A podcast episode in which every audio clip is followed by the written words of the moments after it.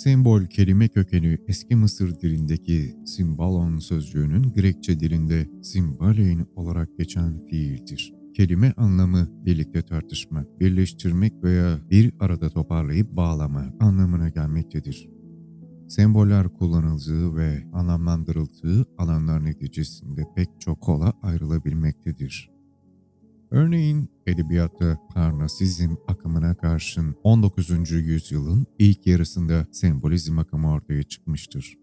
Parnasyenler insan, duygu, izlenim veya hislerine önem vermeyen bir dürtüyle hareket ederken sembolistler duygusallığı, iç dünya zenginliğine yönelmişlerdir.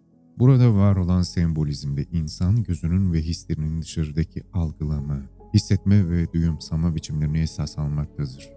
Lirizmi geliştirerek şiir kültürüne durgun sular, ay ışığı, tan ağartısı ve alacakaranlık gibi öğeleri başlıca temalar halinde gelmektedir. Türk Edebiyatı'nda sembolizm akımına vereceğimiz en güzel örnek Mehmet Rauf'un yazdığı Eylül adlı romanıdır. Sanatta ise realizmi reddeten 19. yüzyıl başlarında ortaya çıkan simgecilik veya sembolizm akımı Fransa ve Belçika'da ortaya çıkar. Tablolarda ortaya çıkan simgecilik veya sembolizm akımı sanatçıların fırça darbeleri sayesinde bir içe dönüş sürecinin renklere ve elbette kıymetli çizgilere yansımasıydı. Simgecilik veya sembolizm olarak bilinen bu akımın en ünlü temsilcilerinden biri ise Gustav Klimt'ti. Klimt'in yarattığı pek çok tabloda sembollerin duyguları biçimleme ve tasvir etme yeteneklerini görebiliriz. Bilinçaltında varlığını sürdüren simgeler tabloların anlam bütünlüğünde şaşırtıcı şekilde ortaya çıkar. Türk kültüründe ise sembolizm genellikle Servet-i Fünun döneminde rastlanmaktadır. Ancak bizim konu alacağımız daha önceki pek çok yazımızda ise sunduğumuz semboller ezoterizm alanı ile bağlantılıdır. Ruhsal ve bilinçaltı düzeyinde çalıştırılan semboller ezoterizmin alanıdır. Eric Fromm kaleme aldığı rüyalar, masallar, mitler adlı eserinde sembol dilini çözümlemeyi amaçlayarak detaylı bilgiler sunmuştur. Fromm'un tanımına göre sembol dili için insanlığın geliştirdiği tek evrensel dildir ve tarihin akışı içinde oluşan tüm kültürler için aynıdır, der. Her birimizin bildiği ancak kullanmayarak arka plana atarak ve modern zaman insanı olarak tanımlanan kişiliklerin deli saçması bulduğu bu dile dair kalıtsal bilgiler içimizde yaşamaya devam eder. Meltem Reyhan ise Sırlar Bohçası adlı eserinde semboller için milyonlarca yıldır lisanlardan önce sembollerle konuşan insanoğlu aslında kainatın hayvanlardan bitkilere, rüzgarlardan toprağa, yıldızlardan gezegenlere kadar her varlığın konuştuğu bu dili en son öğrenen ve ilk unutandır der. Sembollerin dili, mitolojik ve kalıtsal derin anlamlar barındırır ve tüm uygarlıklarda bilinmesi gereken yegane dildir. Sembolün tanımı başka bir şeyin yerinde duran, onun yerini alan, onu temsil eden olarak yapabiliriz. Bir karga sembolizminin hangi kelime ve anlamlar üzerinde çalıştığını düşünürsek bu pekala doğru bir tanım olacaktır. Ancak kültürler arası yaşanan bazı sembolik çatışmalar olduğunu da yatsımamak gerekir. Örneğin kurt sembolizminde anlattığımız gibi. Bununla beraber bu algılama ve yerleşme biçiminin farkındalığına değinecek olursak, ezoterik sembolizminin kendi içinde üç kola ayrılmasını sebep olarak gösterebiliriz. Sembolin kendisiyle sembolize ettiği şey arasındaki bağ, geleneksel, rastlantısal ve evrensel olarak ayrılmaktadır. Rastlantısal ve evrensel semboller iç dünyamızın ve hislerimizin algılayış biçimi olarak ele alınabilir ve sembol dilinin genel özelliklerine hakimdir. Semboller arasında en çok bilinen, yargılamadığımız tür geleneksel sembolizmdir. Günlük konuşmalarımızda başka bir öğenin ya da olgunun yerini alan semboliklerdir.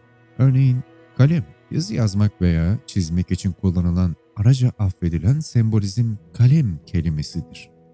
Arkadaşımızdan isteyeceğimiz kalem için yazı yazma aracını verir misin demeyiz. Bunun yerine bu araca atfedilen kelimeyi kullanırız. Dil oluşumu ve farklılıklar burada devreye girecektir. Rastlantısal ve evrensel sembolizm ise biraz daha karmaşıktır. Rastlantısal semboller kişiye veya kişilere özgü deneyimler sayesinde yaratılır. Rastlantısal sembolizmi çevremizde fark ettirebilmek adına önce onu açıklamamız, kişisel deneyimimizi aktarmamız gerekecektir. Rüyalarımızda sık sık gördüğümüz semboller rastlantısal sembollerdir. Örneğin bir şehir, herhangi bir sokağını gasp edildiniz veya çok sevdiğiniz kişi tarafından terk edildiniz. Olayın yarattığı duygular yaşandığı zaman ve mekana bağlantı kurarak bir örümcek ağ niteliği kazandırır. Sizi, yaşadığınız bu deneyimden sonra bir şehir veya bir şehrin sokağı, yıllar sonra bile içinizde bir korku ya da hüzün yaratabilir ya da aynı şiddette acı veya hüznü yeniden deneyimlediniz ve o gece rüyanızda o sokakta karanlık ve korkmuş olarak gezdiğinizi gördünüz. Bunlar birer kişisel deneyim ve rastlantısal sembolizme örnektir. Evrensel sembollerde ise sembolize edilenle sembol arasında bir ilişki söz konusudur. Buradaki ilişki doğrudan, sürekli bir ilişkiyi kavrar. Bir nevi ruh ve beden ilişkisidir. Birbirinden ayrılmaz kilit parçalar ya da puzzle parçaları gibidir. Örnek verecek olduğumuzda ateş tüm toplumlarca ısıtan, pişiren, koruyan, aydınlatan, enerji veren bir maddedir. Yunan mitolojisinde tanrısal bir güç olduğunu biliriz. Ateş için şunları ifade etmek mümkündür. Sonsuz güç, enerji, hareketlilik, ısıtan ve benzeri.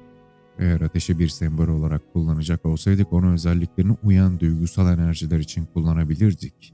Yani çeviklik, hareket etme, liderlik, canlılık ve çabukluk ateş sembolizmi ile ifade edebileceğimiz duygularımızdır. Toparlayacak olduğumuzda, geleneksel semboller kişiye ya da belirli toplumlara özgüdür. Rastlantısal semboller yalnızca kişiye özgüdür ve dar bir alana hitap etmektedir. Bu sembolü yalnızca deneyimler anlamlandırabilir. Evrensel semboller ise beden, duygu ve ruh ilişkilidir. Bu tür sembolikler tüm insanlık için geçerlidir. Belirli bir kişi ya da toplum ile sınırlandırılamaz. Evrensel sembolizm, insanlığın geliştirdiği tek ortak dildir. Bilge Atlantis'in yazısında sembolizm nedir? Ve küçük bir hatırlatma. Yeni açılan sitemiz mitolojik-hikayelerim.com'da dünya mitolojileri, destanlar, masallar, film ve dizi eleştirileri, tarot ve astrolojinin gizemli dünyası, sembolizm hakkında pek çok bilgiye ulaşabilirsiniz. Aynı zamanda Instagram hesabımızdan bizi takip etmeyi unutmayın dostlarım.